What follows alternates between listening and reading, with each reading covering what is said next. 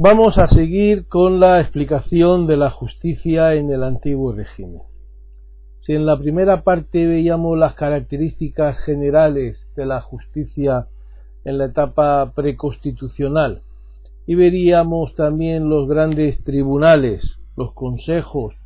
reales que tenían entre sus funciones algunas funciones judiciales y sobre todo los tribunales superiores como las chancillerías y las audiencias, hoy vamos a ver la justicia local, fundamentalmente centrada en el caso de Castilla-León, en eh, la figura del corregidor, que luego se extenderá también a Aragón con el decreto de nueva planta, y veremos también el estatuto del juez, los requisitos para su nombramiento y el control de esta institución, de estos oficiales reales en el antiguo régimen. Vamos a ver, por lo tanto, a empezar con consejos y corregidores, la justicia local, aunque antes hablaremos muy brevemente de la justicia en la corte. Recordemos que en la corte, es decir, donde estaba el rey, que primero era itinerante y después de Felipe II será, como sabemos, la villa de Madrid, aunque durante unos años Felipe III lo trasladará, trasladará la corte a Valladolid, donde estaba el rey había una sala de alcaldes de casa y corte. Esta sala conocía los asuntos civiles en primera instancia y la apelación de los asuntos criminales dictados por algunos de los llamados alcaldes de corte, eran jueces penales que seguían al rey allí donde iba. En caso de pena de muerte, lógicamente requería la sanción real, pues nadie la podía imponer donde el rey se encontraba sin su autorización. Esta sala la presidía un consejero de Castilla y la formaban diez alcaldes, habiendo también cinco abogados de pobres nombrados por el Colegio de Abogados de Madrid, que va a ser donde se va a instaurar con carácter, digamos, definitivo. Además de estas funciones judiciales, ejercía también en la Corte funciones sobre policía urbana, como ornato de fachadas, prohibición de arrojar excrementos a la calle, medidas por sanitarias, la apertura de comercios, la visita regular, la visita a la cárcel del rey,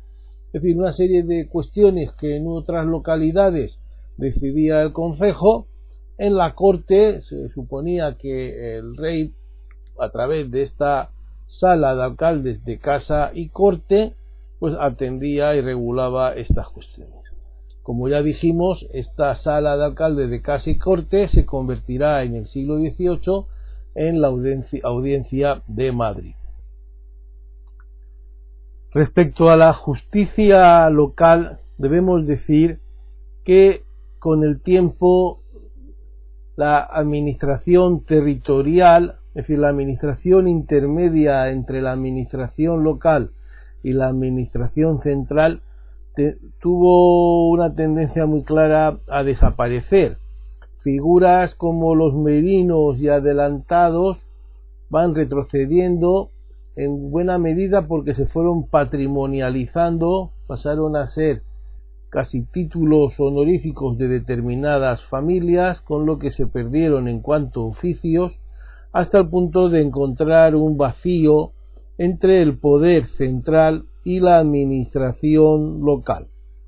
El poder territorial,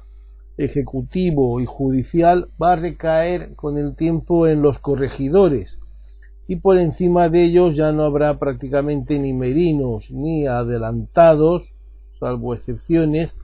sino que estarán las audiencias y chancillerías con funciones no estrictamente judiciales, aunque sí que son fundamentalmente judiciales, pero también funciones gubernativas. Y por encima de estas audiencias y chancillerías, lógicamente, los consejos territoriales, los consejos reales, en el caso de Castilla, lógicamente el Consejo de Castilla para todo el reino de Castilla y León y en el caso de Aragón el Consejo de Aragón en el caso de las Indias el Consejo de Indias y así en cada uno de los territorios. Por lo tanto, hay una administración local que también va a tener funciones judiciales. Recordemos que estas entidades locales, que llamamos municipios, entonces recibían el nombre de consejos, cabildos o ayuntamiento, eh, los órganos de gobierno, según la época, era una institución integrada por regidores elegidos por el rey, entre miembros de la nobleza local, generalmente con carácter vitalicio, y los jurados elegidos por los vecinos o elegidos entre los vecinos por sorteo para el control de los regidores. Era frecuente que se eligiera un juez menor, que llamaba alcalde menor, un juez de primera instancia, y los jurados, todos ellos por insaculación, sobre todo en el reino de Aragón. Y luego en las localidades importantes habrá un alcalde mayor que además de juzgar, pues dirige el concejo y representa a la ciudad. Si bien es verdad que con la extensión del corregidor, el alcalde mayor va a perder relevancia, va a carecer de contenido, se convertirá en un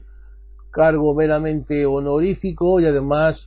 reducido a un lugar secundario por el corregidor, que no solo tendrá más poder, sino también una prevalencia protocolaria en cuanto que el corregidor representa directamente al rey, que es el señor natural de ese territorio.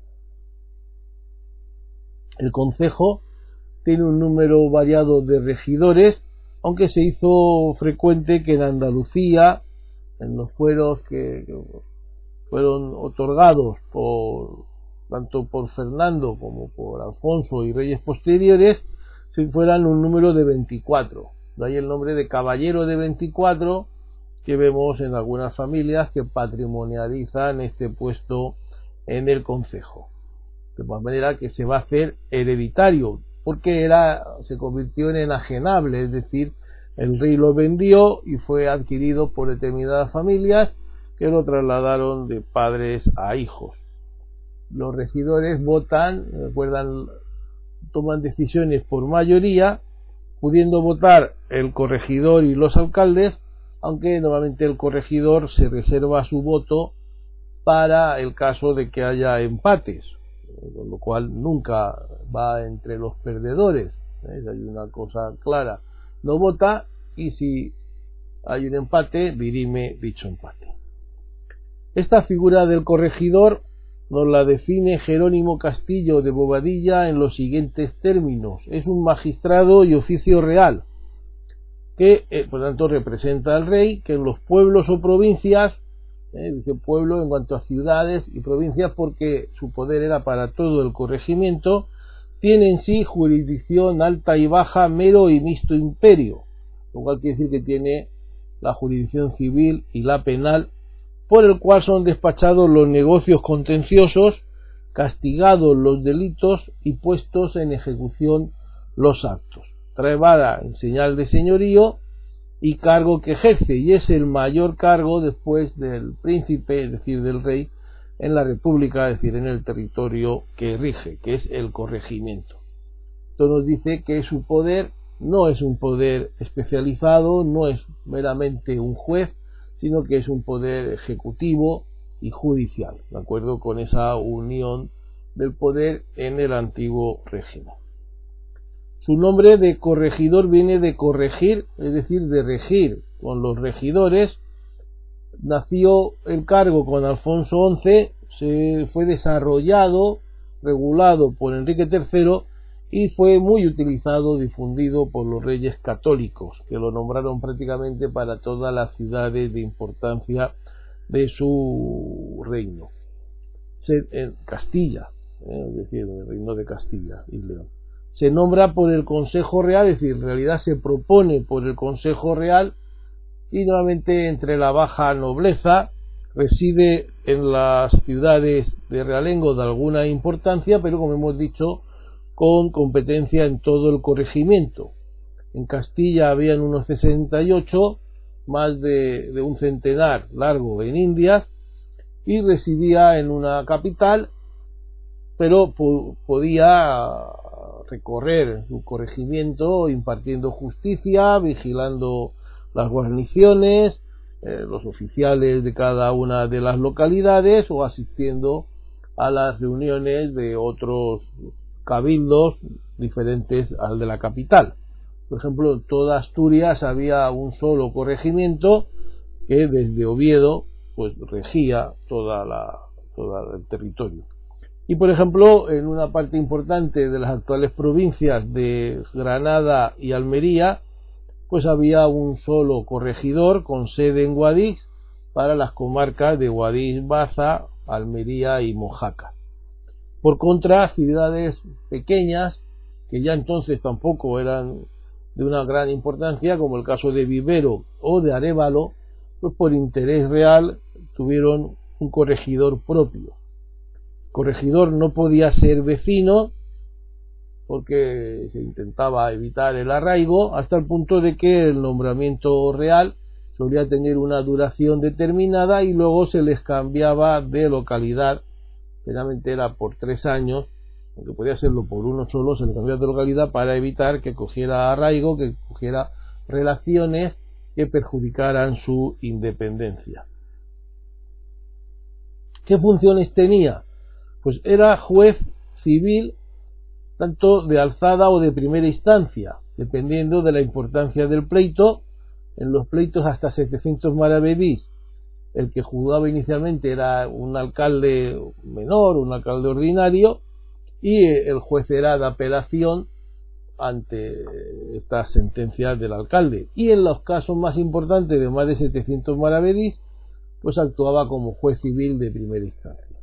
Y era juez penal único de todo el distrito. Además dirigía la fuerza pública, el orden público, si había ejército, eh, salvo que hubiera un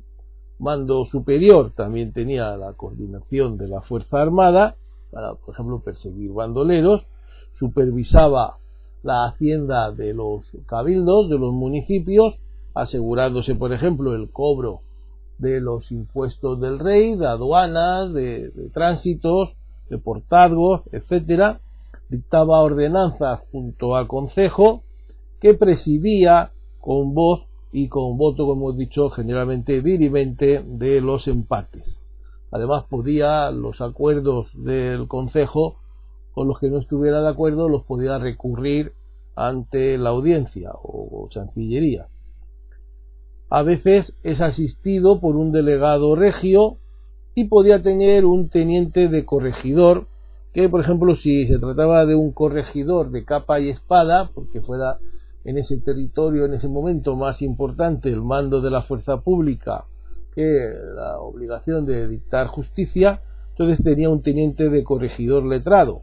o en alguna ciudad secundaria pero de cierta importancia del territorio también podía tener un, un teniente de corregidor que actuaba con funciones judiciales y ejecutivas delegadas del corregidor. Además podía en algunos casos convivir con un gobernador que se consideraba que era de mayor nivel que garantizaba el orden público, en cuyo caso el corregidor teníamos, tendría una especialización más de tipo jurídico. El corregidor, por supuesto, que era mantenido por el Consejo, de manera que al rey no le suponía ningún coste sino que era el propio ayuntamiento quien debía pagar.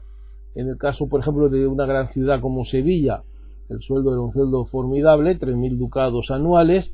y por ejemplo, en el caso de una pequeña villa como era Arevalo, pues apenas prácticamente la cuarta parte. En la corona de Aragón no hubo corregidores hasta los decretos de nueva planta, pero habían eh, oficios similares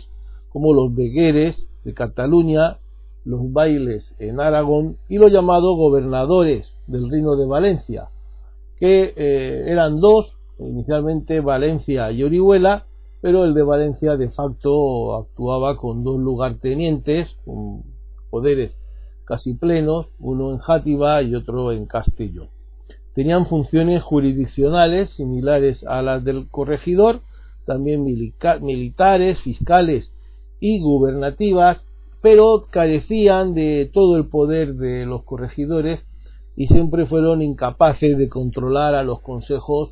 más importantes, más vigorosos, más insumisos, sobre todo de las grandes ciudades de la corona. Vamos a ver también el estatuto judicial, es decir, el acceso a la judicatura y el control de la misma por parte de la monarquía, ¿eh? al igual que a los demás oficiales reales, como veremos también por los mismos medios. Hay que decir que los jueces, como el resto de los oficiales reales, estaba investido de la autoridad pública y en cuanto tal tenía una serie de derechos, por ejemplo el de ser inviolable en el ejercicio de su cargo, de manera que quedaba fuera de la jurisdicción ordinaria y bajo la jurisdicción del Consejo Real y en su caso de las audiencias o chancillerías. También estaba exento del pago de impuestos, teniendo derecho a una retribución que podía ir a cargo de la Hacienda Real o como caso que hemos comentado de los corregidores de los concejos y que además también había una retribución en especie muy frecuente, el derecho de vivienda, de carruaje, etcétera. También tenía otros derechos honoríficos como el tratamiento, la vestimenta, porque estaba regulado según la categoría social, se podía vestir con un tipo de, de, traje u otro, el derecho a llevar armas, por ejemplo, lo tenían los oficiales reales, o el lugar preferente en el protocolo de los actos públicos, por ejemplo los corregidores ocupaban un lugar preferente tanto en las misas, en las procesiones, como también en actos, por ejemplo las corridas de toros, y lo mismo pasaba en las capitales con audiencia donde los oidores ocupaban un lugar muy destacado en todos los actos públicos, oficiales y religiosos pero a cambio de estos derechos también tenían unas obligaciones como la de fidelidad y obediencia al rey, la obligación de residir en el lugar donde se ejercía el oficio, de realizar la jornada establecida, el secreto en los asuntos tratados, la discreción, la diligencia en el trabajo, prohibiciones económicas como la de vender bienes a la administración, o de tipo moral, como la de evitar aceptar regalos, la de no vivir en casa ajena para evitar básicamente sobornos, o la de hacer amistad manifiesta o emparentar con personas ah, dependientes, con personas seriamente importantes que pudieran condicionar su independencia. el incumplimiento de estas obligaciones pues podía suponer el cese que se producía si por algunos de los medios que luego comentaremos, pues el Consejo o el propio rey conocían de que se incumplían estas obligaciones de independencia económica y moral. hemos hablado de los oficios públicos, en los oficios públicos de la patrimonialización, de manera que, como decíamos para el caso de los regidores, los monarcas vendían esos cargos de manera que el que los adquiría no solo lo utilizaba de por vida, sino lo ejercía de por vida, sino que lo podía transmitir a sus herederos. El rey lo podía rescatar, en su caso incluso con indemnización, si habían pagado por ello, pero también esto lo hemos visto para cargos, digamos, de gran importancia, títulos como el condestable de Castilla o el almirante de Castilla, que eran inicialmente oficios, altos oficiales reales, que acabaron siendo títulos nobiliarios prácticamente, pero no es esto válido para la judicatura, ni tampoco para los corregidores. Prácticamente se desconocen casos de que se patrimonialice, de que se enajene el cargo de corregidor, de que se transmita a los herederos, y mucho menos aún los casos de oidores en las audiencias o chancillerías o miembros consejeros de los consejos reales. Es totalmente desconocido el que estos cargos se puedan vender y adquirir y transmitir. Por lo tanto, la patrimonialización que es frecuente en todos los niveles no alcanza en ningún caso a la justicia. ¿Quién podía acceder al oficio de juez? El oficio público del juez, pues entonces no estaba como en la actualidad sometido el acceso al oficio público en general a unas reglas digamos democráticas de publicidad, mérito, pública concurrencia, sino que eran cargos de libre designación real eh, mediante un nombramiento con una carta de la Chancillería o del Consejo en la que se expresaban las obligaciones, las retribuciones, la duración, etc. Los requisitos del oficial público en general y del juez en particular pues era no padecer determinadas enfermedades limitativas de su capacidad, como la sordera, como la ceguera, como la mudez, como la incapacidad o la locura, ser varón, recordemos que hasta 1970 no, no ha sido admitida la mujer en la judicatura y los requisitos de edad pues inicialmente era 30 años, pero los reyes católicos lo redujeron a los 26. Tampoco se nombraba normalmente a ninguna persona por encima de los 60 años, que era la edad en la que, dependiendo de la salud, los oficiales públicos solían retirarse, aunque no había como ahora una edad determinada. La tradición decía que los jueces debían ser barbudos, lo cual al parecer daba seriedad y respetabilidad a los mismos. Por supuesto que no podían ser ni siervo ni penado, había que ser un hombre libre, sin antecedentes. Con el tiempo se fue pidiendo la limpieza de sangre, eh, se pedía por lo tanto que fuera buen católico, no reconciliado con la Inquisición,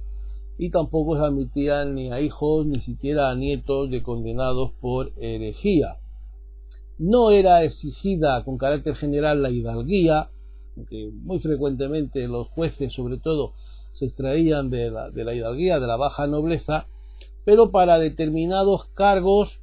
se entendía que eran propios de caballeros. Por ejemplo, un corregidor de una localidad de cierta importancia cuyo concejo estuviera formado mayoritariamente por nobles, por hidalgos, pues no se entendería que el corregidor que debía regirlos, que debía dirigirlos, que debía controlarlos, no tuviera por lo menos esta categoría de hidalgo. Lo mismo pasaba, no se entendía que un alto cargo, un oidor de una audiencia no hubiera alcanzado ya la hidalguía, no la, no la tuviera de origen o no lo hubiera alcanzado a través de su carrera administrativa, digamos. Es verdad que los letrados van llenando la función pública, estos letrados son extraídos de las universidades, generalmente pertenecen a esa hidalguía o a la burguesía que ya puede pagar la estancia de sus hijos en estas, en estas universidades, como Salamanca, Valladolid, Santiago, Alcalá, y con el tiempo se va a identificar el ejercicio del derecho con la hidalguía, de manera que por el mero hecho ya de ejercer como letrado o de ser nombrado juez se sobreentendía la hidalguía. En algunos casos veremos que se nombran dos funcionarios uno letrado y otro necesariamente hidalgo de capa y espada para mandar tropa, para mandar la fuerza pública, pero repetimos con el tiempo la condición de letrado es igualada a la de hidalgo. Sin embargo, por ejemplo, el ejército siguió siendo muy clasista hasta el punto de que todavía en el siglo XIX para entrar en una academia militar se pedía el título de hidalgo, aunque podía haber militares de carrera, eh, o sea, oficiales superiores incluso, que no fueran hidalgos porque hubieran ascendido por méritos de guerra, pero era algo totalmente inusual. Con el tiempo, también a medida que el país se fue encerrando en sí mismo, se fue radicalizando, se fue exigiendo la limpieza de sangre, que era un título que acreditaba no defender de conversos, eh, aunque inicialmente tampoco era un requisito legal, pero se va haciendo frecuente que se pida ese título para cualquier oficio público y por supuesto para el oficio de juez, aunque como vemos por los documentos de visitas y inspecciones que se realizaron a muchos tribunales, pues era relativamente frecuente que no se cumplieran con estos requisitos. Inicialmente los jueces no debían tener ninguna formación preestablecida, pero ya desde el siglo XIV se va haciendo frecuente el que tengan estudios de leyes. Podía ser el bachiller de leyes, que eran tres años, el licenciado, podía ser de cuatro o de cinco años según el momento, y el doctor, era como ahora el título superior, que implicaba siete o ocho años de estudios jurídicos. Como curiosidad, hasta 1713 no se intenta que se estudie el derecho real, es decir, el derecho positivo en las universidades. Una reforma de Macanaz en este sentido no fue bien aceptada por la universidad y solo en 1741 se logró imponer que junto al derecho romano se explicara el derecho real, el derecho, en este caso, del reino de Castilla, eh, que era ya eh, también el mismo para el reino de Aragón con la nueva planta, pero todavía se explicaba en relación al derecho romano. Y solo con Carlos III en 1771 se impone que hayan cátedras separadas y que se explique separadamente el derecho real, el derecho patrio a el derecho romano, aunque el derecho romano canónico siguió teniendo mucha importancia, ya fueron apareciendo los estudios del derecho positivo y también los de historia del derecho. Eh, ya hemos dicho que se exigía la fe católica, sobre todo ecológicamente después de la expulsión de los judíos y de la conversión de los moriscos, esta se sobreentendía, pero en la Edad Media, en la etapa previa a esta expulsión, es verdad que no faltan algunos oficiales, algunos de, de alto rango próximos al rey, de origen judío, en menor medida de origen musulmán, pero no los encontramos como jueces y mucho menos como jueces de cristianos, porque en la mentalidad de la época hubiera sido incomprensible que un judío o un musulmán juzgara a un cristiano. Como a los demás cargos les estaba prohibido el acceso a la judicatura a quienes hubieran desempeñado los llamados oficios viles, es decir, oficios manuales como sastres, zapateros, herreros, barberos, carpinteros, etcétera, oficios que hasta 1783 y solo tras una larga campaña de los ilustrados no podían haber ejercido los oficiales reales ni los municipales, eh, por lo tanto los jueces. A partir de este momento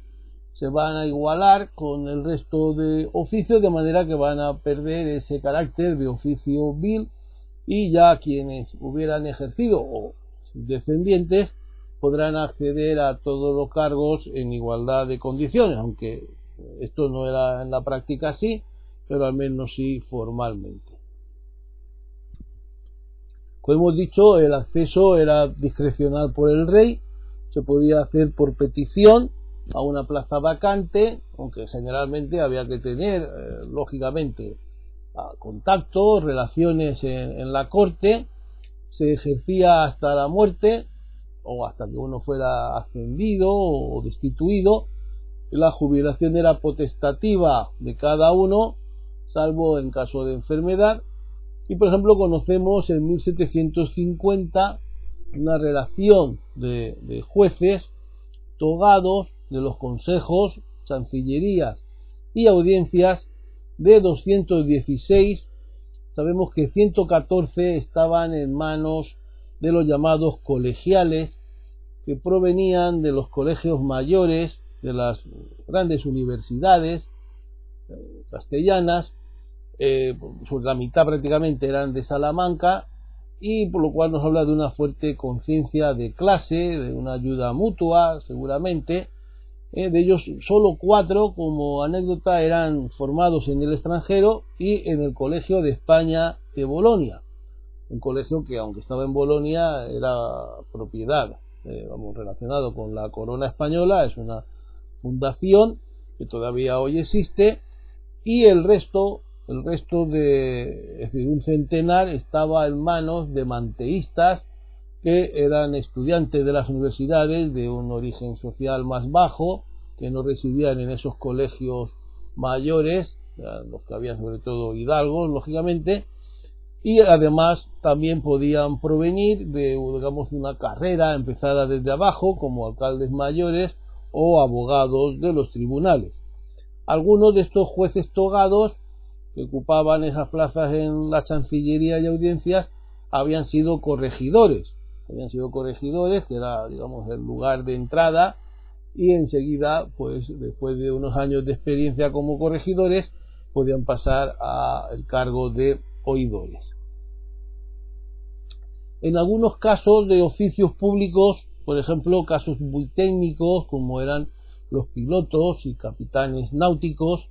se, podían, ponían de hecho exámenes por la Casa de, de Contratación de Sevilla, pero no es este el caso de los jueces. Como hemos dicho, se exigirá el título de estudios de leyes, pero no la oposición, que es algo moderno, algo ya del sistema democrático constitucional. Sí se exigía, lógicamente, el juramento, juramento de fidelidad al rey, de respetar la ley, de actuar con justicia, algo que todavía hoy se exige, ¿eh? el juramento de la Constitución, la fidelidad al rey, que se exige para determinados cargos de diputados, de concejales y que los funcionarios, aunque en muchos casos no llegan a jurarlo, sí que suscriben un documento por el que se comprometen todavía hoy a realizarlo, ese juramento de la Constitución en este caso y de fidelidad al rey, que en aquel momento sí que se hacía expresamente ante la autoridad que nombraba. El cese se producía, como hemos dicho, por la muerte por la renuncia o la enajenación o revocación. Habían algunos cargos que eran anuales y que tenían un plazo fijo de duración, pero lo normal en todos los puestos de juez, sobre todo de las audiencias, es que eran cargos ad beneplacitum regis, es decir, por voluntad real, mientras el rey considerara oportuno, mantenían el cargo y podían ser destituidos por cualquier causa de manera discrecional. Incluso los oficios, hemos dicho que algunos se enajenaban, pero recordemos que incluso estos quedaban eh, con carácter revocable en manos del rey, que se consideraba siempre dueño de todos los oficios o cargos de los territorios, llamamos de realengo, y de la administración real y concretamente de la de justicia. Lógicamente, los altos cargos eran ocupados por la alta nobleza y eh, la baja nobleza ocupaba otros de menor importancia y la burguesía lo que dejaba esta baja nobleza. En realidad el, el grueso de la administración recaía sobre la baja nobleza porque hidalgos sin título fueron los conquistadores, eran la mayoría de los jueces que no eran nuevamente, como es de suponer, titulados, y tampoco era frecuente que el clero ocupara ningún cargo de la administración. Sí que es verdad que en los grandes consejos, en los altos consejos de la monarquía solían haber obispos, arzobispos próximos al rey con una preparación eh, letrada grande, pero no así cargos intermedios. Eh, era impensable que un sacerdote o un monje ocupara un cargo de la administración por cuanto se entendía que tenía otra fidelidad y otros intereses. Lógicamente estos cargos de los grandes consejos, la presidencia de las chancillerías estaba en manos de la nobleza y quedaba para la baja nobleza pues, los cargos eh, de menor importancia. Por ejemplo, tenemos conocemos muchos casos de carrera administrativa, el caso de Diego del Corral o, y Arellano, conocemos su retrato realizado por Velázquez, un juez, lo vemos aquí con toda su barba, vivió de 1570 a 1632, 62 años, estudiante en Salamanca, de origen noble pero modesto, sería catedrático de Derecho en dicha universidad y de allí dio el salto a la carrera eh, judicial administrativa, siendo fiscal de la Chancillería de Valladolid, cuando ya tenía ya 38 años, una persona ya en su plenitud laboral y formativa, luego pasó a fiscal en 1612, con 42 años del Consejo de Hacienda, y 10 años después fue nombrado consejero de dicho consejo y además fue elevado a caballero de la Orden de Santiago, concluyendo su carrera como consejero del Consejo de Castilla y del Consejo de Cámara de Castilla en 1629, poco antes ya de fallecer, y también conocemos que sus descendientes, ya en otro plano social, pues llegaron a enlazar con los duques de Vistahermosa, eh, titulares de título descendiente de un hermanastro de Fernando el Católico y por lo tanto ya eh, digamos próximo incluso pues a la alta nobleza no no a la familia real porque era un hermanastro no un hermanastro no era legítimo eh, hijo legítimo pero sí que estaba ya digamos en esa alta nobleza como corresponde a un ducado ¿Cómo era el control y la supervisión de los oficiales públicos y en concreto de los jueces? Pues existían tres medios de supervisión y vigilancia de la función pública. Eran la pesquisa, la visita y el juicio de residencia. Se consideraba, por supuesto, que el rey tenía el control supremo que ejercía a través de su Consejo Real, pero lógicamente esto era independiente de que dentro de cada organismo el presidente tuviera la supervisión de todos los situados eh, por debajo del mismo y estas instituciones en realidad eran las que permitían que el Consejo Real a través de la misma pues tuviera una vigilancia casi permanente de todo el entramado judicial y de todos los oficios públicos del reino. La pesquisa era una figura procedente del derecho penal. Debía haber una denuncia a raíz de la cual se enviaba un pesquisador, el cual realizaba todas las investigaciones que considerara oportuno, trasladando un informe que podía suponer la destitución y el proceso del pesquisado, de manera que el Consejo podía enviarlo a la jurisdicción penal, además de destituirlo. Aunque se discute mucho sobre la naturaleza de, este, de esta institución, en realidad se ha determinado que tenía un carácter claramente penal, porque se trataba de una averiguación sobre personas concretas. las Cortes de 1480 pidieron al rey que prohibiera, como así hizo, que el pesquisador pudiera ocupar el cargo del pesquisado para evitar pues, la corrupción de que nadie fuera condenado por ambiciones de quien debía juzgarlo. La visita, en cambio, proviene del derecho canónico. De hecho, todavía hoy en las parroquias hay un libro de visitas del obispo en el que se hace mención a aquellos aspectos mejorables del funcionamiento de las parroquias de manera que no tiene un carácter penal ni requiere una denuncia previa, sino que se trata de una supervisión periódica y ordinaria. Por lo tanto, no es una persona la visitada, sino es la institución. Eh, por eso no requiere una denuncia, sino que es un mecanismo, digamos, habitual, periódico, eh, ordinario de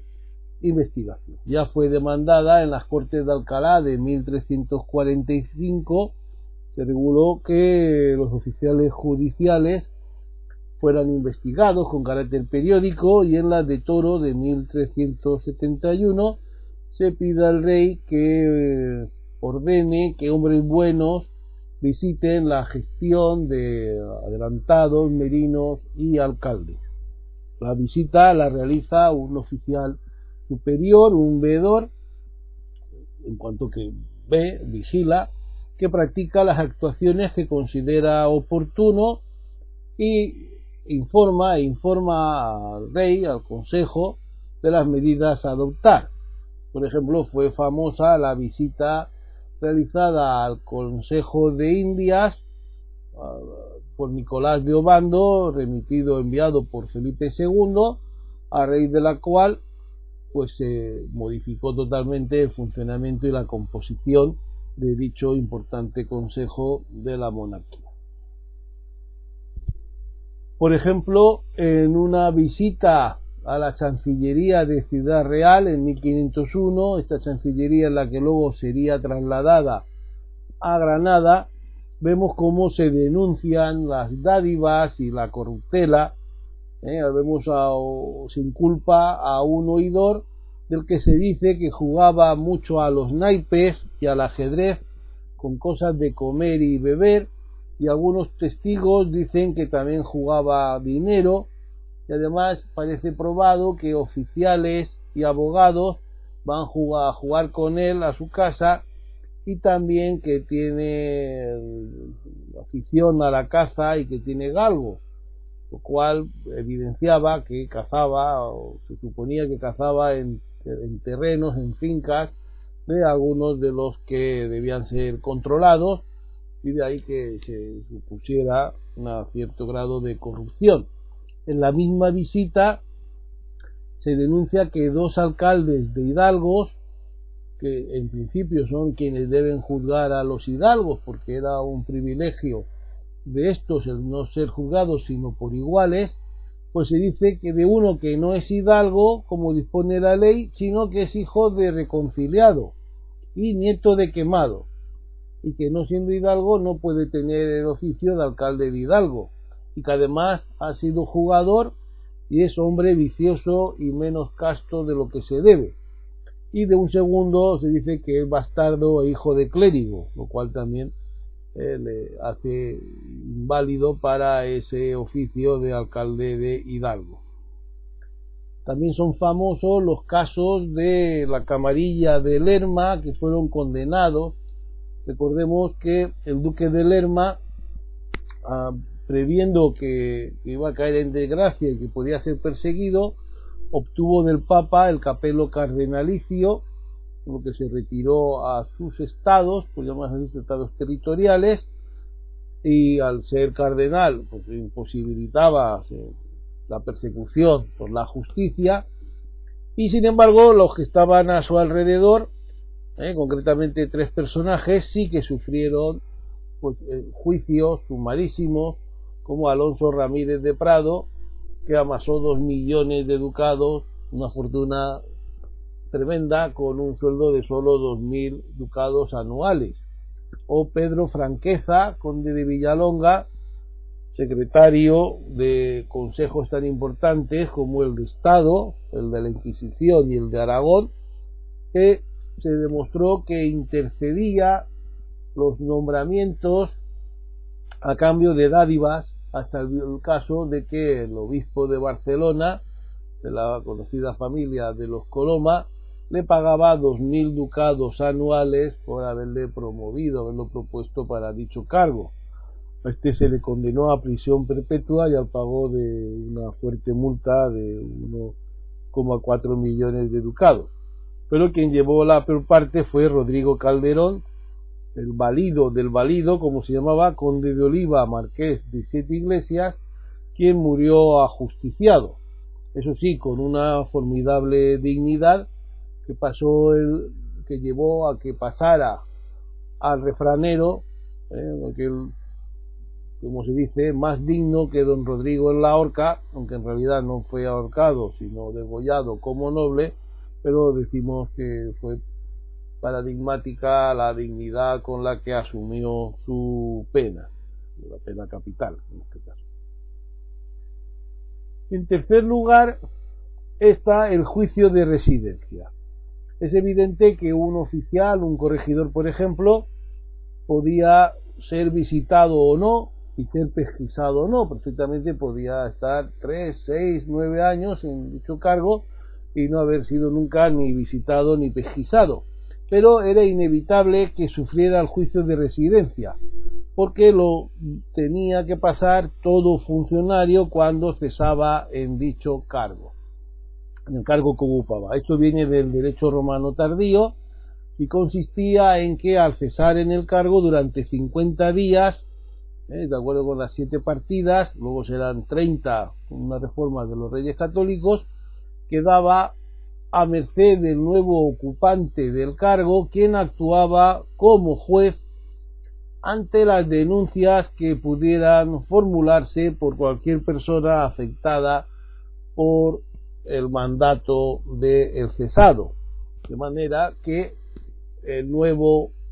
ocupante de ese cargo podía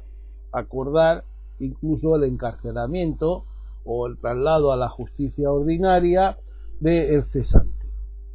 Si el cesante no era acusado de nada o podía ser acusado y sin pruebas y por lo tanto era absuelto, el nuevo ocupante del cargo emitía un documento favorable en el que se hacía indicar que no había sido que había superado, digamos, el juicio de residencia por no haber sido acusado o por haberlo sido sin pruebas, el cual documento le servía como credencial a el enjuiciado que le prestigiaba, pues lógicamente que en su carrera hubiera sido objeto de dos, de tres juicios de residencia sin que se le haya llegara a imputar ningún delito ni ningún abuso. Una pragmática de 1500 de los Reyes Católicos hizo extensible eh, este juicio de residencia a todos los oficiales públicos, lo cual se mantuvo prácticamente hasta final del antiguo régimen. Y en la corona de Aragón no existe el juicio de residencia, pero sí que había la llamada purga de Taula, que es muy similar, fue instituida por Pedro III, primero para Cataluña solo, en una corte de Barcelona, que dejaba a los vegueres sometidos a inquisitio de su gestión, y después de las cortes de Monzón de 1289, los bailes, los vegueres y otros oficiales quedaban durante 30 días eh, en que su mandato quedaba expuesto, suspenso todos los años. De manera que se entendía que en esos 30 días podía ser acusado de cualquier cosa ante tres jueces que se enviaban por el Consejo en caso de que existiera una denuncia concreta. Es verdad que la institución del juicio de residencia y su equivalente la purga de taula tuvo mucha mucha importancia y fue un mecanismo muy útil de control, pero también lo es que estos sistemas, la visita, la pesquisa y el propio juicio de residencia o purga de taula solo funcionaban para los cargos de menor importancia. Los altos cargos, los cargos ocupados por la alta nobleza, quedaban en una casi absoluta impunidad y solo pues desde la corona, desde el Consejo de Castilla, cuando se caía en desgracia, como lo que hemos visto con la camarilla de Lerma, pues se podía llegar a un juicio de esa entidad. Lo frecuente era que la alta nobleza quedara eximida de cualquier control y que por tanto la corrupción estuviera bastante generalizada. Eh, conocemos algunos casos, como hemos dicho, que se caen en desgracia, como los que hemos referido, o el famoso caso del virrey Amat, virrey en la Lima colonial, que eh, amasó una fortuna muy considerable que bueno era, fue paradigmática como modelo de, de virrey absolutamente corrupto y enriquecido con diversas artimañas, porque no olvidemos que el Perú era una fuente importantísima de recursos mineros, de plata y oro para la corona de España. Y con esta explicación sobre los mecanismos de control del oficio público en general y de la justicia en particular, terminamos este recorrido por la justicia del antiguo régimen un recorrido que nos ha llevado desde las características generales de la justicia en la etapa preconstitucional, pasando por el papel de los consejos, los tribunales superiores como las chancillerías y audiencias, las audiencias en Indias, la Corona de Aragón, las audiencias borbónicas, luego hemos visto la justicia a nivel local, la administración local de justicia con la figura del corregidor, los begueres, bailes y gobernadores en el reino de Aragón y hemos acabado con el estatuto del juez, los requisitos de acceso y los sistemas de control. Esperamos que haya sido del agrado de todos los que nos puedan escuchar y muy especialmente de los alumnos de Historia del Derecho de la Universidad Miguel Hernández. Muchas gracias.